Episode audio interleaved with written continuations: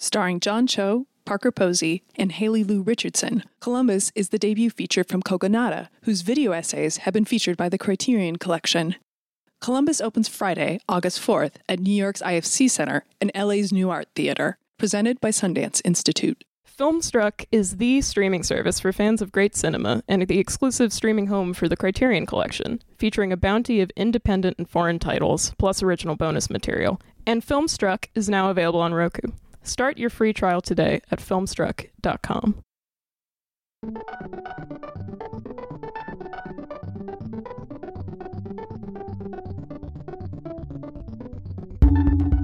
Hello and welcome to the Film Comment Podcast. My name is Violet Lucca, and I'm the digital producer.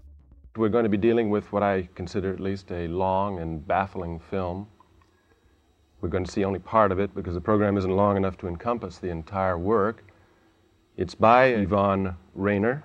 She will be talking with uh, me, explaining uh, the film.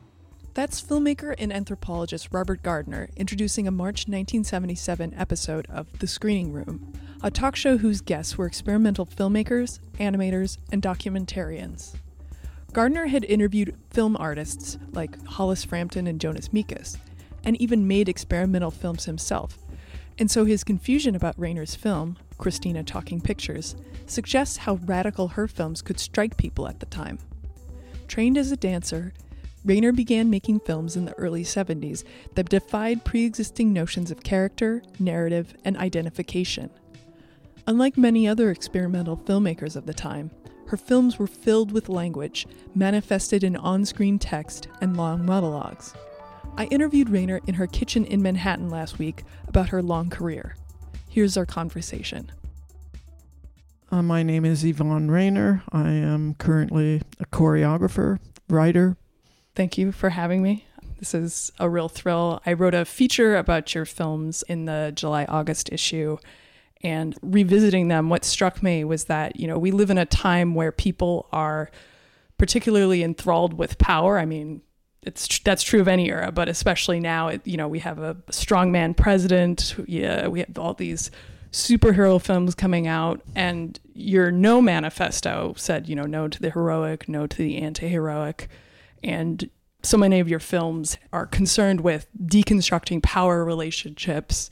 And so I was really moved by that. Could you sort of contextualize why that was of interest to you? Well, it depends on which period of my career you're talking about. The so called No Manifesto was written, oh, in uh, 19 something, and uh, it's been uh, held to my heels uh, forever. Mm-hmm. And I wrote a manifesto reconsidered uh, 10 or 15 years later to adjust some of those pronouncements.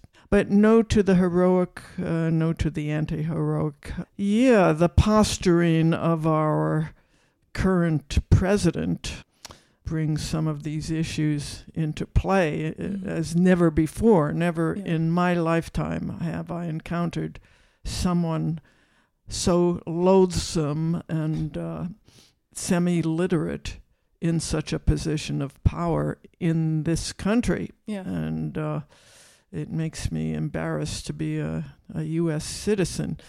And some of these concerns are in my current choreography. Uh, I mean, I don't dance too much anymore or move around, but there are two parallel trajectories in this current work. There are a number of texts I I want to air. Uh, very little of it written by me, but about uh, certainly power relations is uh, involved. And I read or I stick a microphone in front of one of the dancers, interrupt what they're doing, and they read also.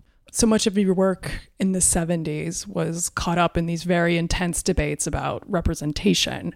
How should narrative exist? How should women relate in within a narrative? And now it kind of seems like just having a woman involved is enough? I mean you know given that these debates are still going on do you follow this or do you you know do you feel sort of relieved that the expectations are a little bit less stringent or?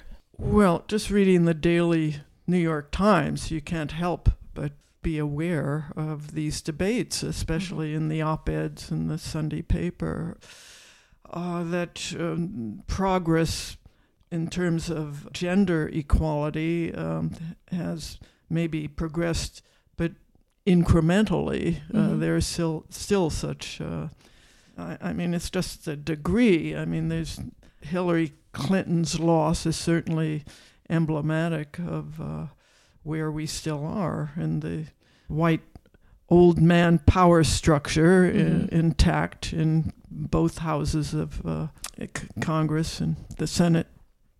So we have a long way to go uh, as far as gender is concerned, uh, and race and Yeah. class. Yeah.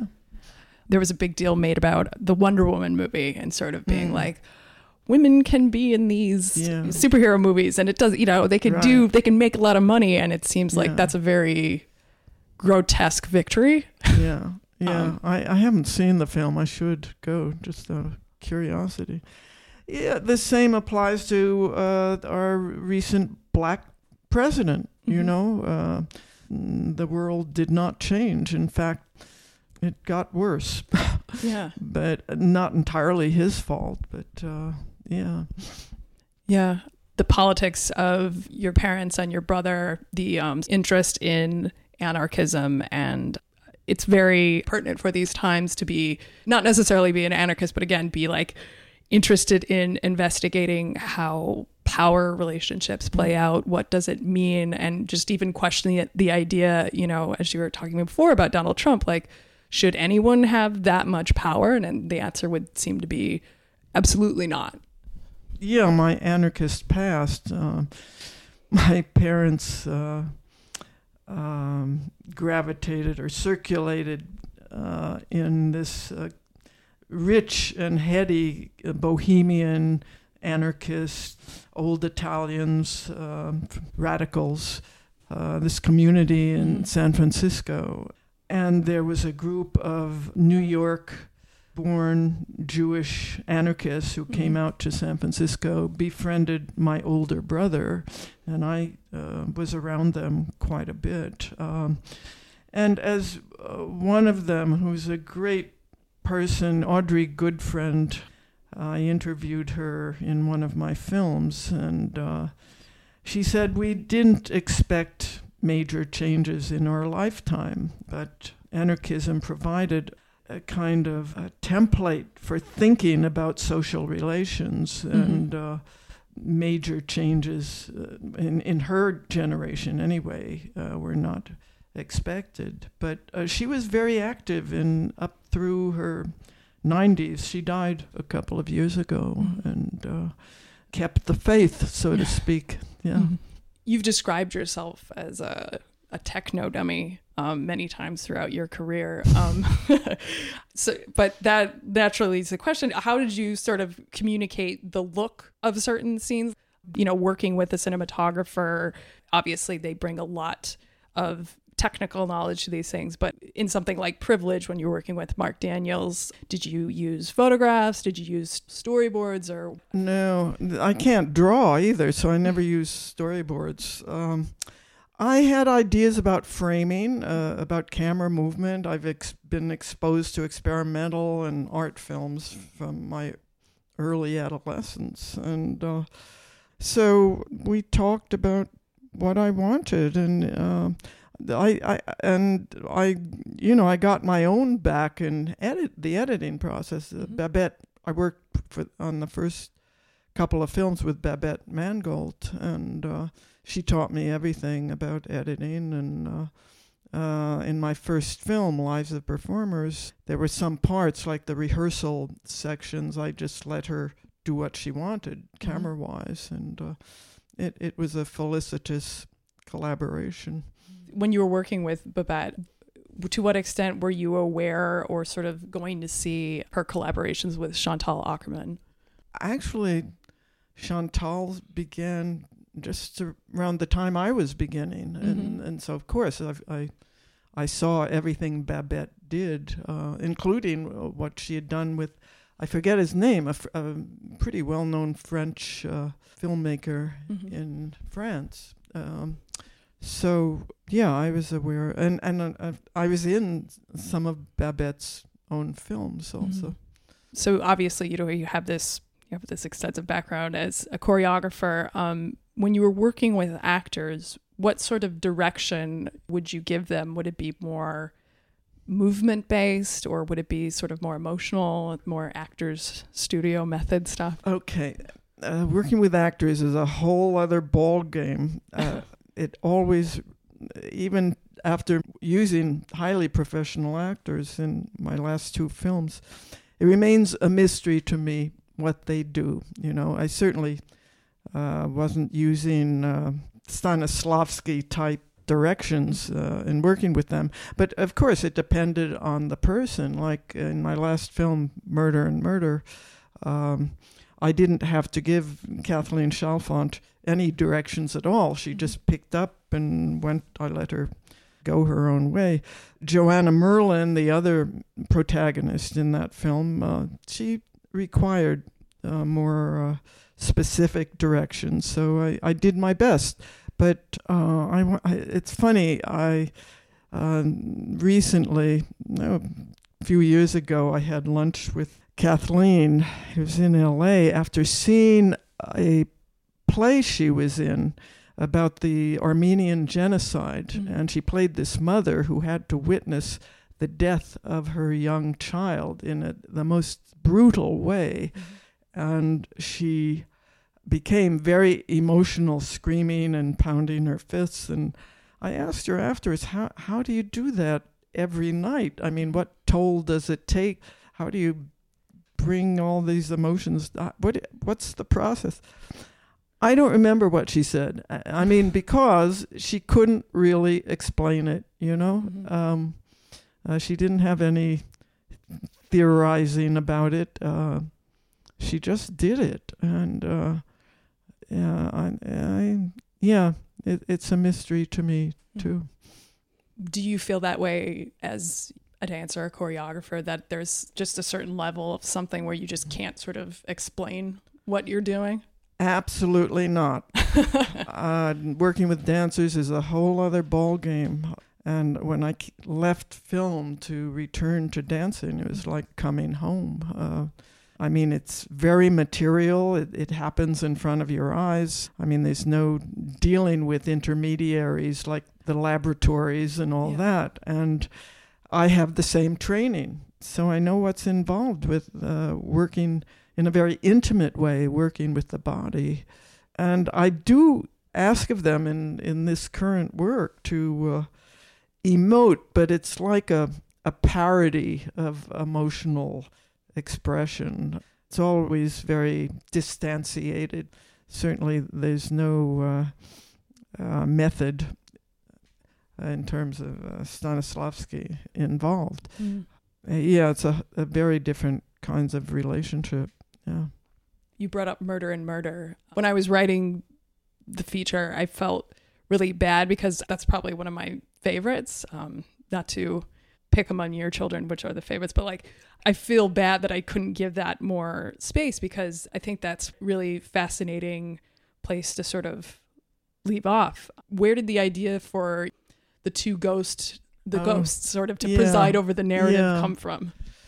Well, they're the audience to the story as it unfol- unfolds, and the real uh, un- uh, they witness the complexity of the relationship between the two women.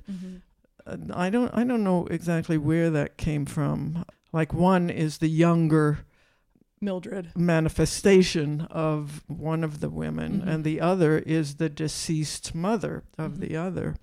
So uh, these two have a also have a kind of complicated relationship. Like um, Mildred, the younger of the two women, is giving a lecture, and the two ghosts are sitting in the classroom. They're the only ones in the classroom, and uh, uh, the mother of Doris falls asleep. She's old, and uh, the younger persona of Mildred keeps prodding her to wake up. So there, there's there are two sets of uh, relationships there that uh, continue throughout the film. Yeah. One of the f- funnier sequences. I mean, I think, uh, again, uh, humor has a huge place in all of your work, but I think Murder and Murder is very angry about certain things, but then there's also like this definite strain of humor that runs through it. And um, the sequence where the different people are answering the telephone and sort of like receiving or giving off gossip and then Mhm. um, Mhm. you appear the public public phones. yes yes Yeah. the the long deceased uh, public phones that no longer exist Yeah, right. but right.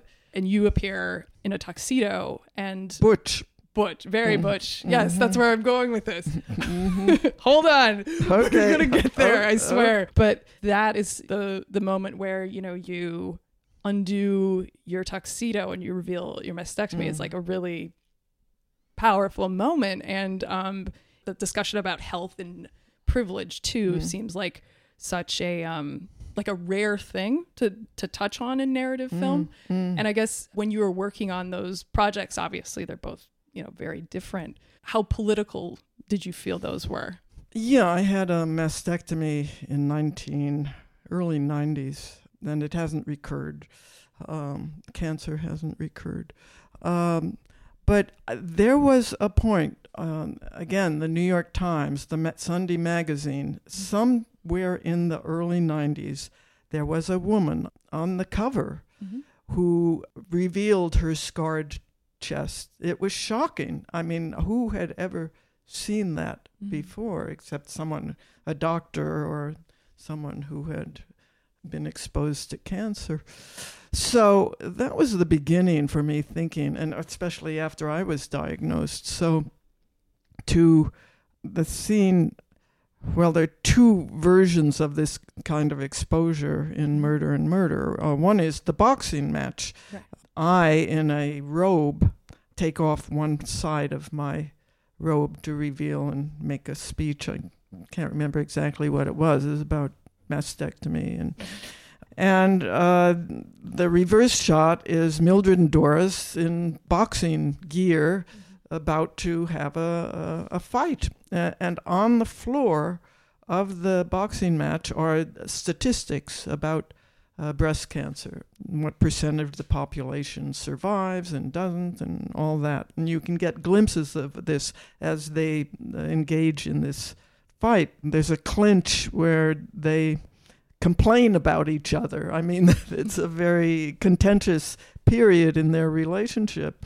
And suddenly the phone rings, and Doris goes to a corner and uh, and seems very pleased with what she's hearing. What? Um, oh, great! Uh, she hangs up and she turns around, and uh, Mildred has gone to her corner. She says, "Mildred, we got a cat." so, so it you know it's like serious things dealt with in a very with a very light touch and that contradiction throughout the film of uh, serious matters and uh, and yet uh, comedic uh, interactions and yeah We're going to take a quick break and then we'll be right back.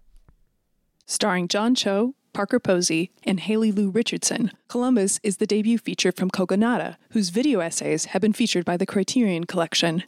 Set in Columbus, Indiana, which boasts some of the country's most significant mid century architecture, the film follows recent high school grad Casey, who lives with her mother, and Jin, a visitor from the other side of the world. Columbus opens Friday, August 4th, at New York's IFC Center and LA's New Art Theater. Tickets are on sale now. Check columbusthemovie.com for more info. Presented by Sundance Institute. Now you can stream critically acclaimed films and cult favorites from the world's greatest film libraries with Filmstruck. Filmstruck is the streaming service for fans of great cinema and the exclusive streaming home for the Criterion Collection. Filmstruck brings you a bounty of independent and foreign titles, updated weekly, plus original bonus material and expert commentary. And Filmstruck is now available on Roku. Start your free 14-day trial today at filmstruck.com. Why did you choose a boxing match of all things to represent this tussle between lovers? Because there are a lot of different ways, I guess, to represent that. well i certainly wasn't going to i wasn't dealing with a, a re- realistic uh, or illusionistic uh, representation and i never have been and uh, I, I mean, it's one reason I, I left filmmaking to go on making this kind of film. I, I couldn't raise money anymore, and I Mhm. wasn't going to cross over into more conventional uh, modes of making. So, I, I mean, what better way to have a fight between a, a domestic in a domestic situation? Mhm. You know, uh, yeah. later in life you had an epiphany that you were lesbian and you know you started having a relationship with a woman and this film is very much dealing with that out of any way to represent that change you said before you decided to have a very butch look why did you feel that was important To be butched up. yes Well, I, I uh, my character was I was the MC, Mm. so I wanted to present myself in a double way, uh, very formally, cross gender, and also in the later. Do I, I I? I even forget now. Am I revealed throughout, or no? Only in the later scenes. Mhm. In the tuxedo, one part is cut away, so you Right. see my chest. Yeah, the scarred chest.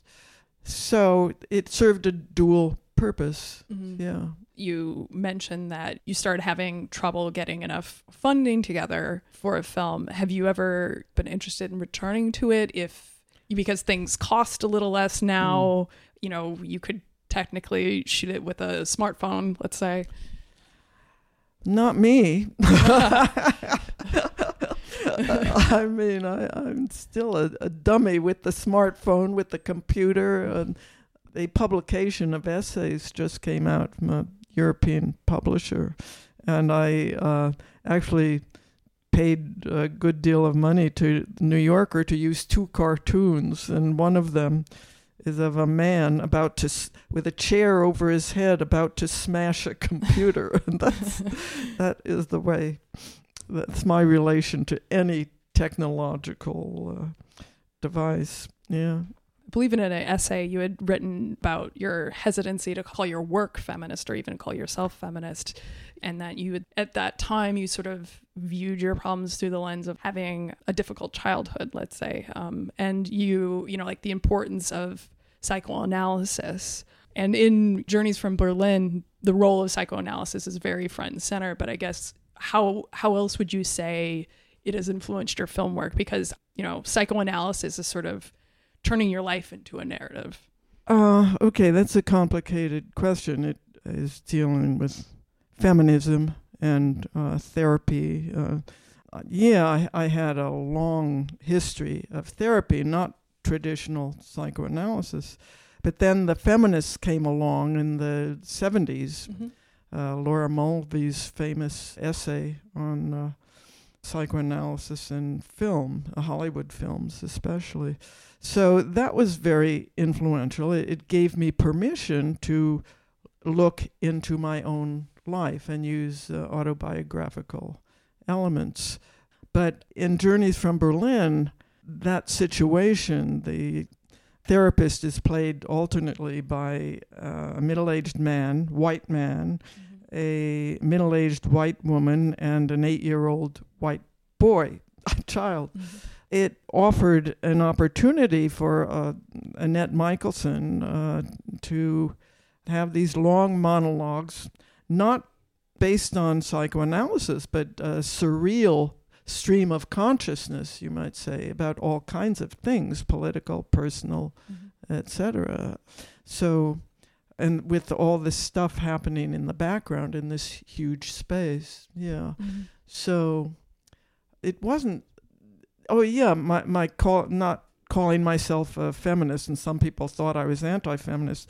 In, in the early '70s, I thought I wasn't entitled to call myself a feminist because I thought of feminists as being uh, on the barricades, you know, uh, much more militant and activist than I was. So, but it was only, you know, I gradually. It wasn't that I was anti-feminist. yeah. Right, right. Because there was sort of a famous interview, like a group interview you did with Camera Obscura, where Yeah. they were sort of trying to put a interpretation on your film, and you Yeah. pushed back. But yeah. Yeah. um, I mean, would you say therapy? You know, your experiences in therapy, or just the act of therapy itself, uh, you know, influenced other films of yours? Uh, well, because they are very obviously yeah. personal. Yeah, yeah.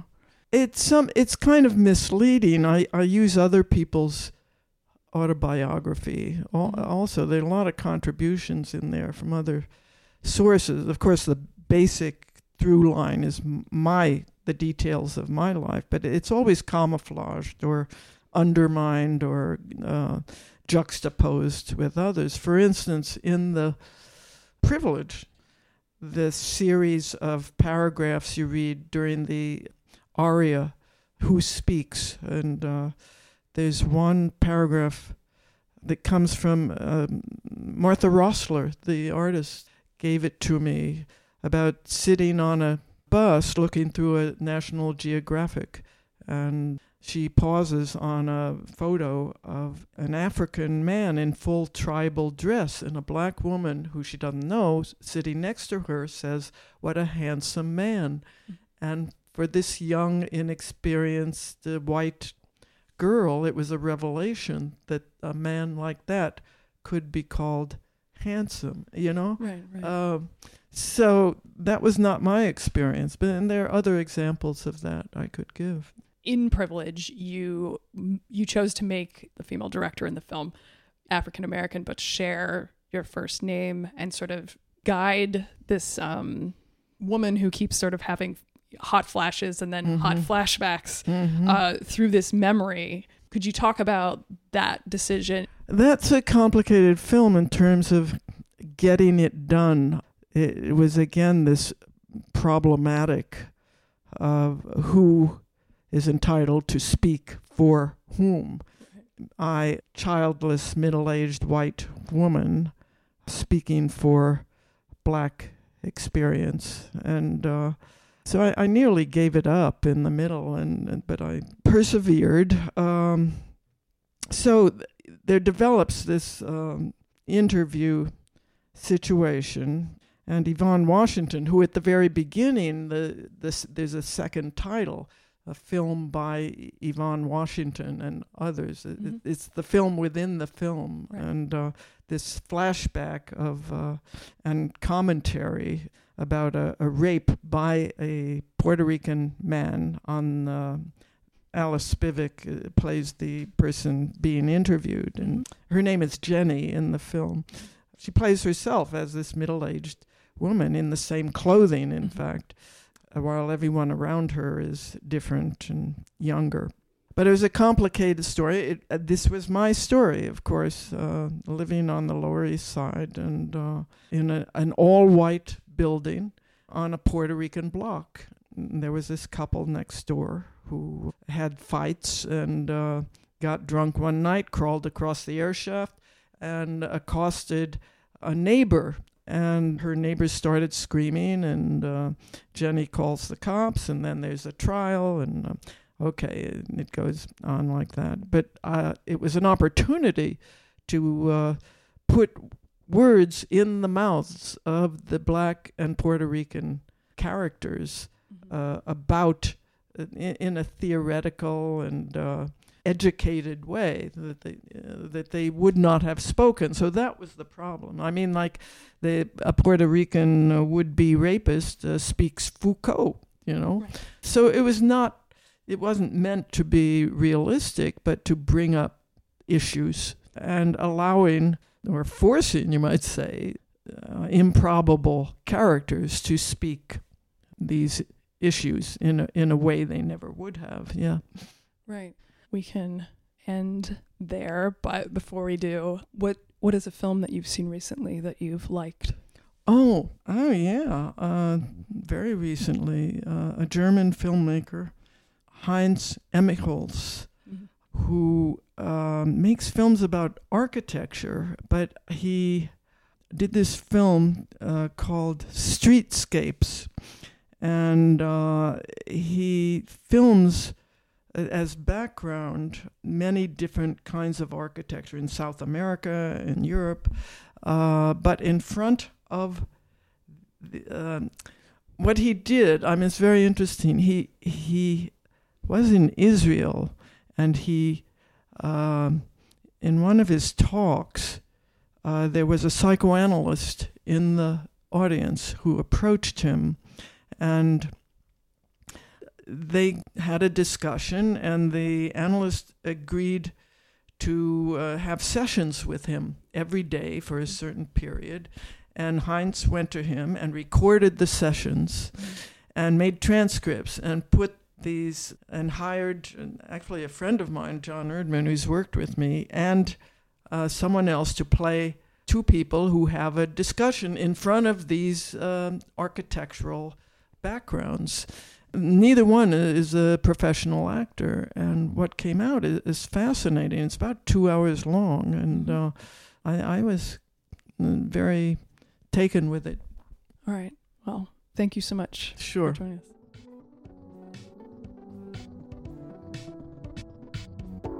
You've been listening to the Film Comment Podcast, sponsored by Columbus. Starring John Cho, Parker Posey, and Haley Lu Richardson, Columbus is the debut feature from Kogonada, whose video essays have been featured by the Criterion Collection. Columbus opens Friday, August 4th at New York's IFC Center and LA's Nuart Theater, presented by Sundance Institute. We're also sponsored by Filmstruck. Filmstruck is the streaming service for fans of great cinema and is the exclusive streaming home for the Criterion Collection. Filmstruck brings you a wealth of independent and foreign titles, along with original bonus material and expert commentary. And did I mention it's now available on Roku? Start your free 14 day trial today at filmstruck.com. The Film Comment podcast is produced by Violet Lucca and Nicholas Rapold and edited by Michael Odmark. You can subscribe to this podcast on iTunes, Google Play, or Stitcher. Film Comment is a bi monthly magazine published by the Film Society of Lincoln Center. Since 1962, Film Comment has featured in depth reviews, critical analysis, and feature coverage of mainstream, art house, and avant garde filmmaking from around the world. Visit us at filmcomment.com slash subscribe to purchase a digital or print subscription to the magazine, or check out our app, available on Android, iOS, and Kindle at filmcomment.com slash app. Film Comment, at the heart of film culture for over 50 years.